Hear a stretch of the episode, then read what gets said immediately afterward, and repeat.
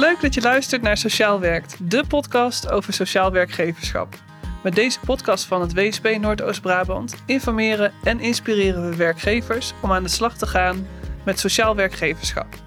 Ik ben Sanne Baris en naast mij zit mijn co-host Charity Timmers.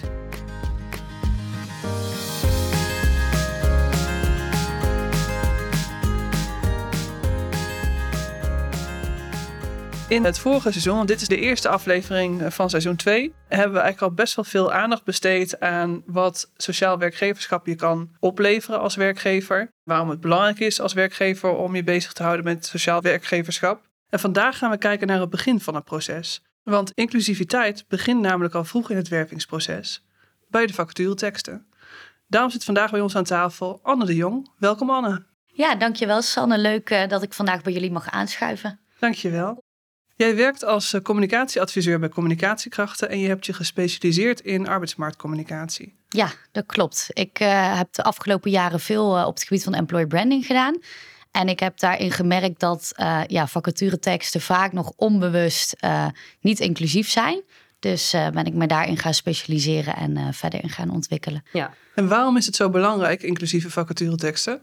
Nou, omdat je dus eigenlijk al in een vacaturetekst mensen onbewust of bewust kunt uitsluiten. Mm -hmm. uh, en met name ja, de huidige krapte op de arbeidsmarkt vraagt uh, ja, eigenlijk om een inclusieve, inclusieve manier van werven, inclusieve manier van mensen vinden. En uh, door dat in je vacatureteksten al mee te nemen, je daar bewust van te zijn, uh, ja, heb je gewoon meer kans op slagen. Dus meer kans op kandidaten die, uh, die komen solliciteren. Oké, okay, ja. Dus de pool waar je uit kan putten wordt dan eigenlijk groter? Ja, dat is wel de bedoeling inderdaad. Ja, ja. mooi. Um, namens het WNSP heb jij ons al uh, in uh, begin van het jaar meegenomen in de workshop uh, inclusieve vacatureteksten schrijven. Mm -hmm. Tijdens onze themaweek. Daar waren ook een heel aantal werkgevers bij aanwezig. En wat mij vooral is bijgebleven zijn de basisprincipes van inclusieve vacatureteksten. Ja, ja, inderdaad. Wat ik tijdens de workshop gedaan heb, is eigenlijk eerst de vraag teruggesteld van oké, okay, wat is nu volgens jou een inclusieve vacaturetekst? En om daar eigenlijk dat praktisch te maken, dus om dat zelf ook mee aan de slag te kunnen, mm -hmm. um, ja, werk ik altijd zelf aan de hand van vijf basisprincipes. En als je aan die basisprincipes voldoet, dan uh, ja, kun je dus een va inclusieve vacaturetekst schrijven. Okay. Kun je ons meenemen in die basisprincipes? Waar moet een inclusieve vacaturetekst aan voldoen? Uh, die zijn in ieder geval dus dat een inclusieve vacaturetekst niet discrimineert, dat die de functie-eisen beperkt zijn dus niet te veel functie-eisen stellen. Dat die aantrekkelijk en concreet verwoord is. Dat die aansluit bij de belevingswereld van een diverse doelgroep. En die dus laat zien dat je als organisatie ook inclusiviteit belangrijk vindt. Dus misschien een hele hoop om nu ineens ja, te verwerken. Ja. Heel ineens, ja zeker. Ja, ja. maar het is, uh, ja, dat zijn eigenlijk vijf manieren of vijf principes die je dus kunt aanhouden om, uh, om je tekst uh, vorm te geven. En zullen we inzoomen samen op die vijf basisprincipes? Dat ze wat meer uh, ja, gaan graag. leven bij de luisteraar? Ja. ja.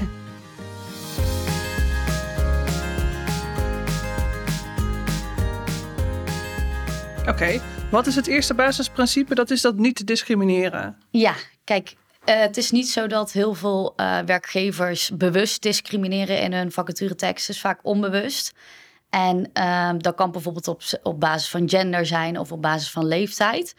Uh, dus het is wel vooral inderdaad goed om te zien dat uh, eigenlijk bijna niemand bewust discrimineert. Mm -hmm. Maar een vorm van onbewuste discriminatie, die dus echt wel nog veel voorkomt, is uh, op basis van leeftijd. Mm -hmm. en dat is dan niet, ehm, we zoeken iemand van plus 50 bijvoorbeeld. Maar dat gaat eigenlijk onbewust. Dus bijvoorbeeld als ze zeggen, we zoeken een senior kandidaat. Uh, dat is dus iets waarmee je dus al op de leeftijd van een kandidaat selecteert. Mm -hmm. En daarom uh, onbewust eigenlijk aan het discrimineren bent op basis van leeftijd. Oké. Okay. Ja, Oké, okay, maar ik snap dat in de the theorie natuurlijk niet mag. Maar in de praktijk ben je soms wel echt op zoek naar een junior of een senior ja, kandidaat. Klopt. Ja. ja, dus je mag wat dus wel, een senior kandidaat, dat mag dus ook gewoon niet. Dus dat is gewoon eigenlijk wettelijk niet, uh, ja, dat mag niet volgens de regelgeving. Maar okay. wat je wel mag doen is bijvoorbeeld zeggen een junior copywriter of een junior, we zoeken een junior um, accountant, ik noem maar iets. Want ja. dan slaat het junior op de functie en niet op de kandidaat.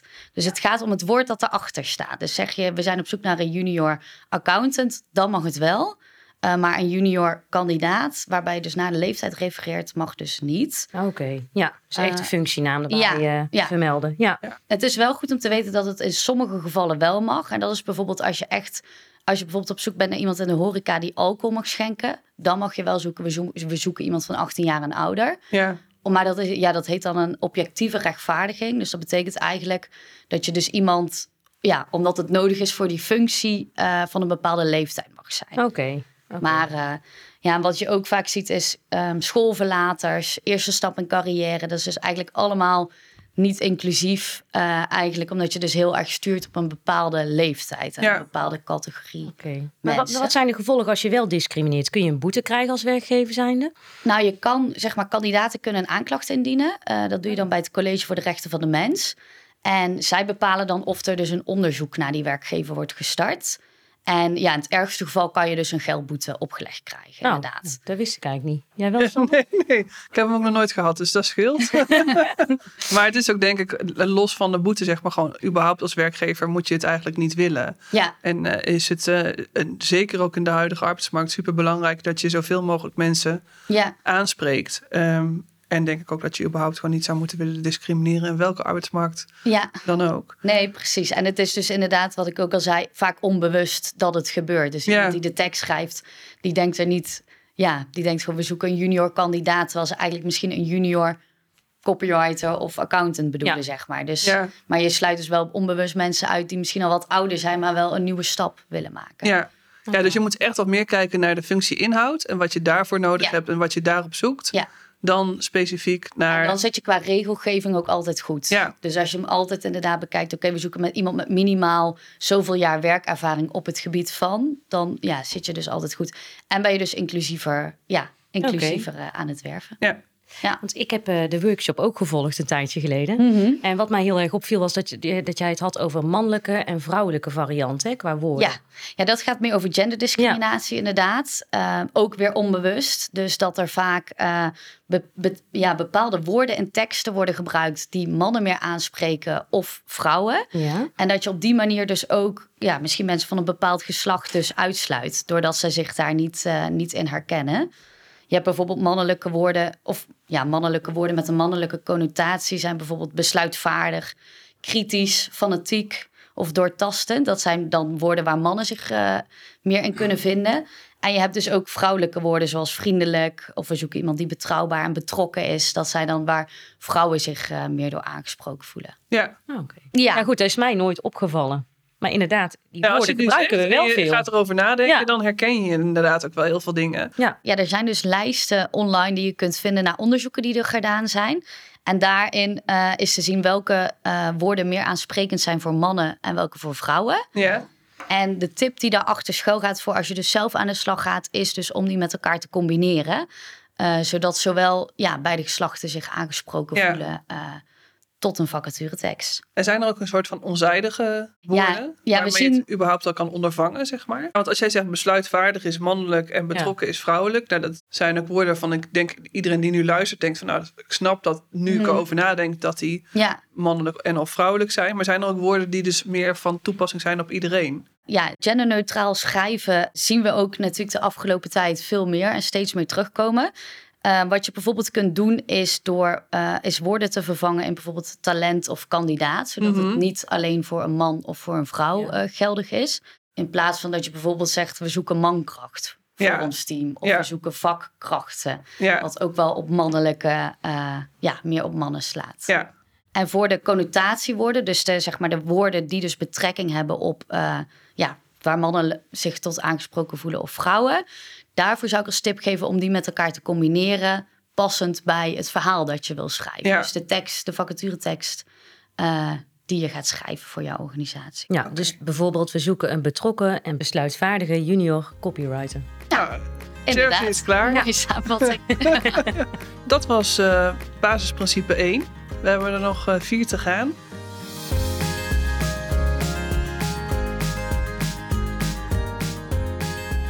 De volgende was perk de functie-eisen volgens mij. ja, dat klopt inderdaad. wat ik op het moment vaak zie in vacatureteksten is dat er hele waslijsten aan functie-eisen uh, gegeven worden. Ja. En ja, daarbij is eigenlijk heel simpel. Hoe meer functie-eisen je stelt, uh, hoe minder mensen zich dus ook in het profiel gaan herkennen. Mhm. Omdat ze gewoon nou niet aan eenmaal aan alle eisen kunnen voldoen. Dus wat ik zelf altijd hanteer is vijf must-haves per vacaturetekst. Wat betekent dat je dus eigenlijk vijf functie-eisen stelt die echt nodig zijn. En alle nice to haves, dus alles wat wel leuk is als iemand het bezit, maar geen vereisten, dat je die dus weglaat. Ja. Ja. En volgens mij is het ook zo dat uh, met name mannen eerder geneigd zijn om te denken bij een lijst aan vacature eisen van, oh, nou, dat kan ik wel of dat ga ik wel kunnen, zeg maar. Ja. Ja. En vrouwen juist heel erg zich laten afschrikken van, oh, dat kan ik nog niet precies op een bepaald niveau of dat heb ik nog nooit gedaan. Ja, dus dan dat klopt, reageer ja. ik maar niet. Ja, nee, dat klopt. Uit uh, inderdaad diverse onderzoeken blijkt dat vrouwen pas solliciteren als ze dus 100% aan de eisen voldoen. Ja, Ja, ik herkende Ja. dat wel. Want jij vertelde dat ook in jouw eh, workshop. En Mhm. ik zag ook een keer een vacature en er stond eh, ja, WO opgeleid. En dacht ik, oh nee, laat maar zitten. ja. Ja. Terwijl een man vaker zou denken van nou, die ervaring proberen. ondertussen, dus ik Ja. ga gewoon ervoor. Ja, Ja. ja. Ja, ja, precies. En ook nog wel een praktische tip om dat dus ook in je organisatie daadwerkelijk voor elkaar te krijgen. Want wat je vaak ziet, is dat de tekst gaat over verschillende eh, functies of verschillende mensen in de organisatie kijken naar de tekst. En dan wordt de lijst alleen maar langer, omdat allemaal mensen Ja. iets gaan aanvullen. Dus als je nou een template maakt voor je vacaturetekst, waarin duidelijk staat opgenomen: wij hanteren vijf must-haves en niet meer ja. Dan zorg je er ook voor dat je het geborgd hebt in je organisatie. En dat die lijst dus eh, ja, niet langer wordt dan dat je eigenlijk zou willen. Goeie tip. Wij hebben het in een, eh, in een vorige podcast al een keer gehad over open hiring. Ehm, ja, dan, dan voer je dus geen sollicitatiegesprek. Je, Nee. ja, je, je solliciteert eigenlijk zonder cv, je staat op een wachtlijst. Iedereen kan in principe aangenomen worden. Ehm, hoe kijk jij daar tegenaan? Ja, ik vind dat heel mooi. Het is echt een rigoureuze aanpak. Maar ik vind dat wel, eh, als je dat als organisatie durft, eh, vind ik wel eh, wat van te zeggen. Omdat functie-eisen natuurlijk niet alles, ja, niet alles zeggen. Zij zeggen niet alles over een persoon. En ja, het ligt natuurlijk wel aan welke vacature je hebt. Maar ik denk voor, ja, dat dat een hele mooie, Ja. mooie stap is als organisaties dat, eh, dat aandoen. Dan heb je dus eigenlijk niet vijf must-haves, maar gewoon helemaal geen, geen Nee. eisen. Ja. Nee, nou, mochten de luisteraar eh, hem nog niet gehoord hebben, dan is die in ieder geval ook nog eh, even terug eh, te luisteren op ons podcastkanaal. En die ging over open hiring Ja. met Jos van Delft van Start Foundation Ja, klopt. en Chain Logis- Logistics. Ik struikel erover, maar mocht je hem terug willen luisteren, zeker de moeite waard. Laten wij doorgaan naar het volgende basisprincipe.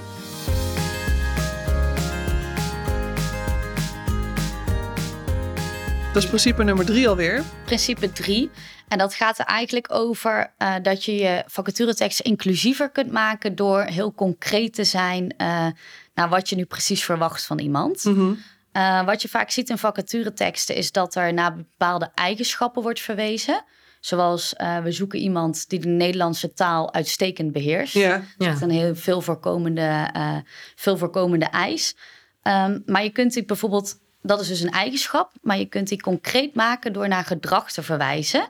En dan zeg je bijvoorbeeld, eh, je kunt onze klanten goed te woord staan mondeling.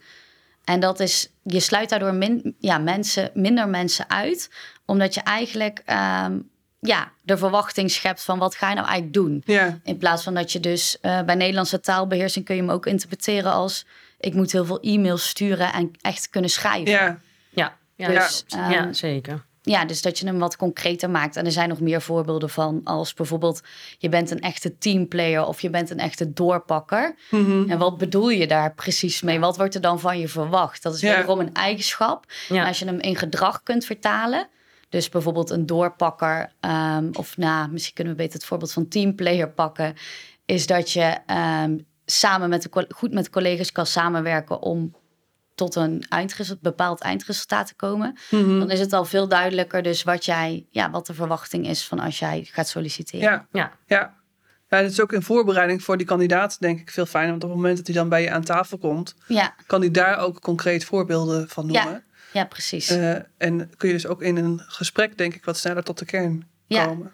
Ja, en hier zit ook wederom die man-vrouw, eh, ja, de man-vrouw Ja. in. Dat de vrouw dus eerder inderdaad eh, bij het gedrag, eh, ja, als je vernoemt naar gedrag, dat ze eerder zullen solliciteren, omdat Mhm. zij snappen dan, oh ja, dit kan ik wel. Ja. Terwijl ze het misschien moeilijker interpreteren dan dat het daadwerkelijk is. Ja. Ja. ja, zeker bij zoiets als de Nederlandse taal kan ik me dat ook goed voorstellen. Dat Ja, er echt een grote groep mensen is die daarop afhaakt als het zo expliciet genoemd staat. Als dat je daar helemaal Ja. in thuis moet zijn. Terwijl inderdaad, als je gewoon alleen gesprekken hoeft te voeren. Ja, dat zijn een heleboel mensen die dat wel prima Kunnen. kunnen. Ja. En hoe denk jij over organisatiejargon en vaktaal in vacatureteksten? Ja, dat is echt eh absoluut een no-go. Dat zie je ook nog steeds heel vaak terug. Ja. Maar dat is vooral inderdaad ook in functie titels. Dat je gewoon hele moeilijke eh, titels hebt voor een, voor een functie die eigenlijk eh, ja, best wel simpel en makkelijk zijn. En waarom is het een no-go? Omdat mensen gewoon echt afhaken. Omdat ze dus wederom denken, dit, hier ben ik niet capabel genoeg voor. Hier ben ik niet geschikt genoeg voor. Ja, En dan zijn ze misschien wel, alleen ze begrijpen het gewoon niet. Ja. oké. Ja. Dus Ja. ja, dan eh, dat is gewoon zonde. Je loopt gewoon mensen mis. Dus ehm, ja, dat zou ik eh, niet adviseren. Nee, ik denk dat het een goede, goede tip is om mee te nemen voor eh, de luisteraars.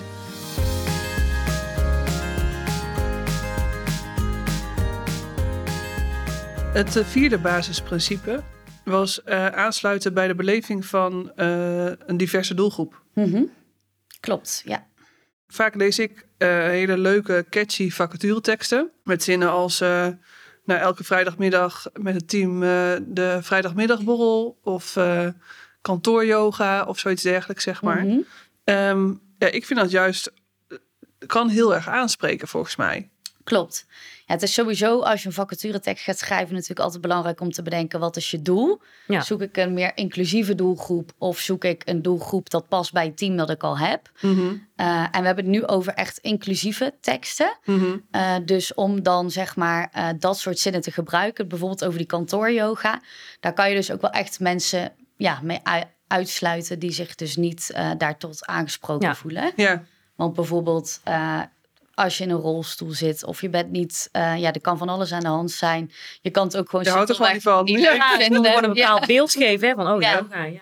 ja, en daarom is het dus heel goed. Kijk, ben je dus op zoek naar een bepaalde groep, dan kan je daar eh, natuurlijk voorbeelden in geven. Maar ben je echt op zoek naar een diverse groep, dan is het wel echt goed om dat te nuanceren en niet eh, daarin door te slaan. ja, Eh, hetzelfde geldt bijvoorbeeld voor die kroeg en die borrel. eh, mensen die geen alcohol drinken. Ja, je bent dus best wel snel, ja, onbewust wederom mensen aan het uitsluiten die het misschien wel heel goed in het team passen. ja, Ja. ja. Ja, dat is dan wel een beetje een balans zoeken daartussen. Want er zijn ook dus mensen die juist daar extra door aangesproken worden. Hoe kun je dat dan ondervangen? Dat je hem wel aansprekend houdt, maar dat je dus ook zorgt dat hij inclusief Ja, blijft. Nou ja, het voorbeeld bijvoorbeeld van die kroeg en die vrijdagmiddagborrel. eh, Mhm. Je zou het ook kunnen noemen, elke vrijdagmiddag eh, sluiten we de week gezellig af met het hele team. Ja, Ja. Dat is dan iets dat je niet meteen zoiets hebt van, nou, ik moet naar de kroeg en daar heb ik helemaal geen zin in. ja, maar dat je dus wel eh, ja, daar een balans in vindt. ja, ja, Ja. ja, goeie. Want ik denk dat er inderdaad wel ook juist mensen op Ja. aangaan. Dat je die dan in deze, op die manier allebei ook gewoon eh, te Ja. pakken hebt. Oké. En hoe zit het met, met vertalingen in andere talen? Nou ja, dat is dus ook inderdaad ehm, wederom om aan te sluiten bij een diverse doelgroep. Ja. eh, is het wel goed om ook binnen de bestaande kaders inderdaad te denken. Ja, En dus ook te denken, bijvoorbeeld in Nederland wonen heel erg veel mensen die gewoon niet Nederlands als moedertaal hebben.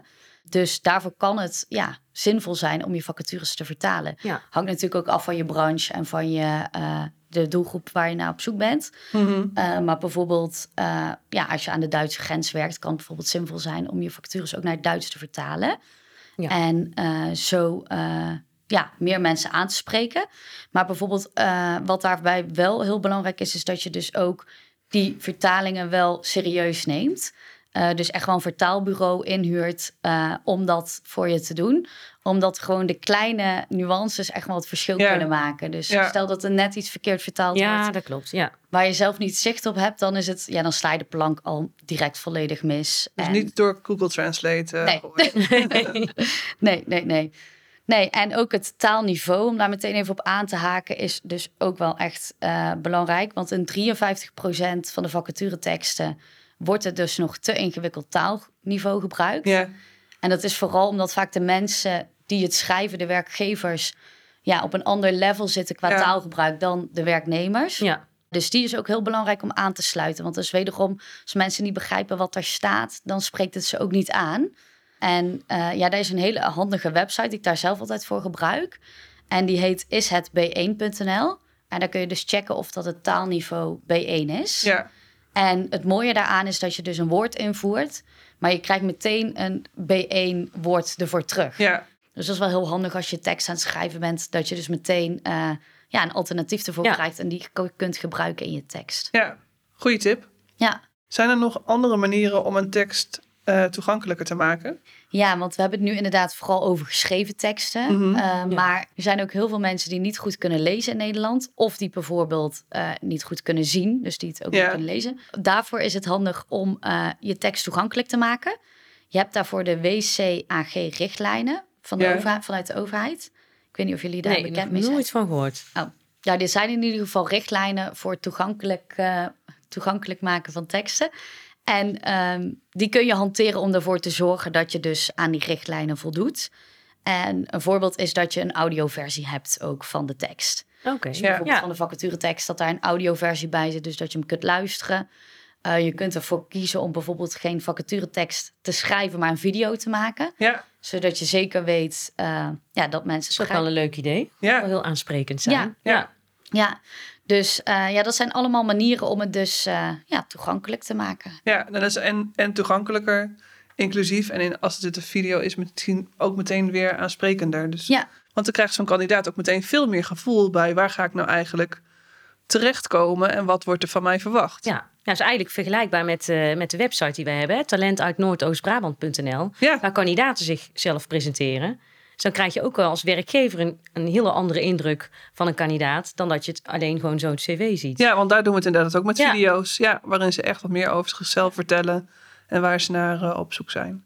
Dus ook weer een tip voor werkgevers. Mocht je nog op zoek zijn, kun je daar altijd even een kijkje nemen om te kijken of er nog voor jou geschikte kandidaten bij zitten. www.talentuitnoordoostbrabant.nl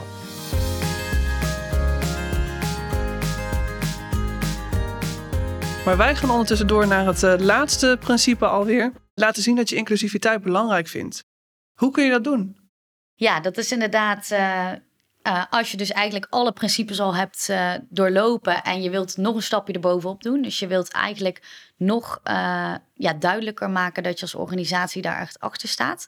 Dan kun je ervoor kiezen om een diversiteitsstatement of in je vacaturetekst te plaatsen. Maar dat kan bijvoorbeeld ook op een werken bij website. Mhm. Ja. En in dat statement eh, ja, laat je eigenlijk zien waar je voor staat, wat je idealen zijn en hoe je dat vertaalt eh, binnen jouw organisatie. Oké, ja. Is dat niet heel makkelijk? Want ja, ik zie ze wel eens ook op websites bijvoorbeeld voorbij komen. Of in vacatureteksten.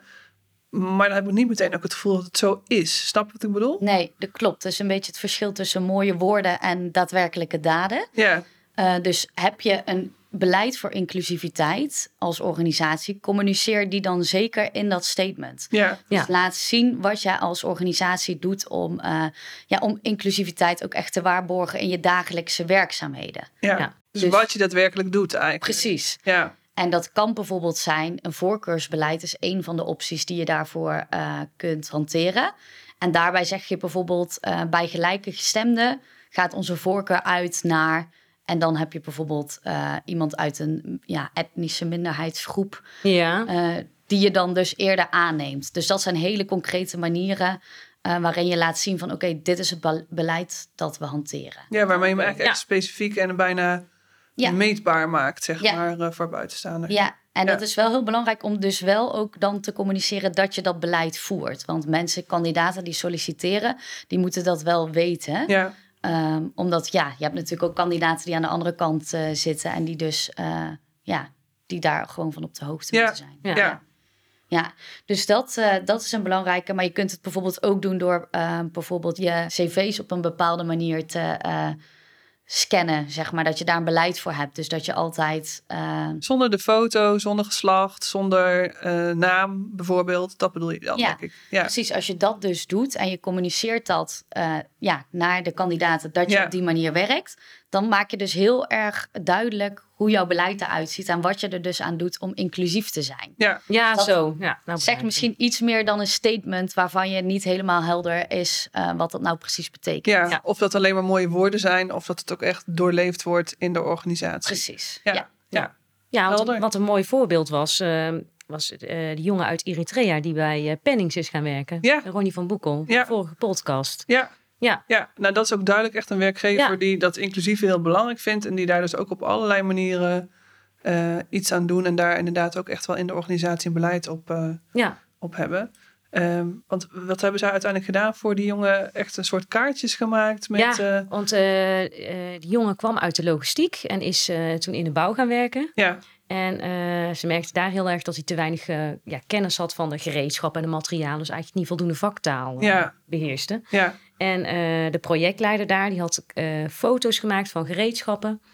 En daar ehm, eh, de naam onder gezet. Bijvoorbeeld een ehm decoupeerzaag. Dus echt decoupeerzaag zoals je het zegt. hè. fonetisch, ja. Met de OE. En, en decoupeerzaag hoe je het schrijft. Ja, En zo heeft hij het wel geleerd. geleerd. Ja. Ja, ja. en dat is, dat is een podcast uit het vorige seizoen. Ja. Waar echt ook wel heel concreet werd wat je dus als werkgever allemaal ook op de werkvloer kan doen. Ja. eh, om te zorgen dat het niet alleen iets is vanuit het management. eh, of überhaupt gewoon een, een, een, ja, een beetje een lege statement Mhm. als organisatie. Maar meer dat je echt als hele organisatie en alle mensen die in die organisatie werken, dus op een bepaalde manier bijdragen aan dat eh, inclusief Ja. werkgeverschap. Ja, mooi voorbeeld was dat. Maar zou dat dan ook een- zo'n voorbeeld gedeeld kunnen worden op zo'n werken bij site? Dat bedoel je eigenlijk Ja, ook? Dat dat, zeker. eh, gezien wordt. Ja. Ja. je zou daar inderdaad een mooi blog over kunnen schrijven om te laten zien eh, hoe dat hele proces bijvoorbeeld met hem eh, verlopen is. Ja. En dan laat je inderdaad dat practice what you preach, zeg Ja. maar, niet alleen mooie woorden, maar ook concreet maken van, ja, hoe doe je dat dan? Ja, ja. En Je had het net al over eh, dat je dus als werkgever ook een ja, een soort voorkeursbeleid kan voeren. Hoe, hoe werkt dat precies? Mag dat zomaar? Nee, daar zijn echt wel hele strikte regels voor, inderdaad. Eh, het mag alleen voor vrouwen, etnische minderheidsgroepen en personen met een handicap of chronische ziekte. Ja, En je moet dus dan ook, als je het gaat doen, heel duidelijk communiceren dat je met dat voorkeursbeleid werkt. ja, Het voorkeursbeleid, ehm, daarbij is dus, zijn strikte regels. En je mag dus ook niet tijdelijk een voorkeursbeleid hanteren, omdat je op dat moment eh, mensen in je organisatie zoekt. Eh, ja, bijvoorbeeld. met die achtergrond. Ja, Ja, ja. ja, ja. ja. Oké. Ja. Dus dat is goed om te weten. Ja. ja, en ik denk ook goed om op het moment dat je dat wel wil gaan voeren, ook de wetgeving gewoon even goed na te slaan op ja. hoe het dan precies werkt en hoe Ja. je het kan toepassen. Precies. Oké, dankjewel Anne. Heel interessant verhaal. Ik denk dat we heel duidelijk hebben kunnen maken, dankzij jou, eh, waar je als werkgever aan moet denken als je een inclusieve vacaturetekst wil eh, schrijven. Of misschien wel een video van een inclusieve Ja. vacaturetekst wil eh, maken. Eh, heb je nog een laatste afsluiter? Ja, ik eh, zou vooral inderdaad, eh, ik denk dat eh, als je dit hoort, dat iedereen wel eens een in- niet-inclusieve vacaturetekst geschreven heeft. Ja, Dat Ja. is ook helemaal niet erg. ja, Dat is, maar dat het dus wel goed is om je daar bewust van te zijn dat je dus mensen uitsluit. ja. En dat het dus echt eh, ja, goed is om daar eens kritisch naar te kijken. ja, precies. Eh, en eh, dat de toekomst alleen maar beter kan worden wat dat betreft, zeg maar. Ja. Door er aandacht aan te besteden en daar Zeker. eh, je bewust van te zijn. Ja, ja. goede praktische tips. Ja, zeker. Ja. Dit was hem, aflevering 1 van het tweede seizoen van Sociaal Werkt. Leuk dat je luisterde. Anne, heel erg bedankt voor jouw eh, verhaal eh, en je tijd natuurlijk. Charity, dankjewel voor jouw praktische vragen. Dank jullie wel. Ja, dankjewel Sanne.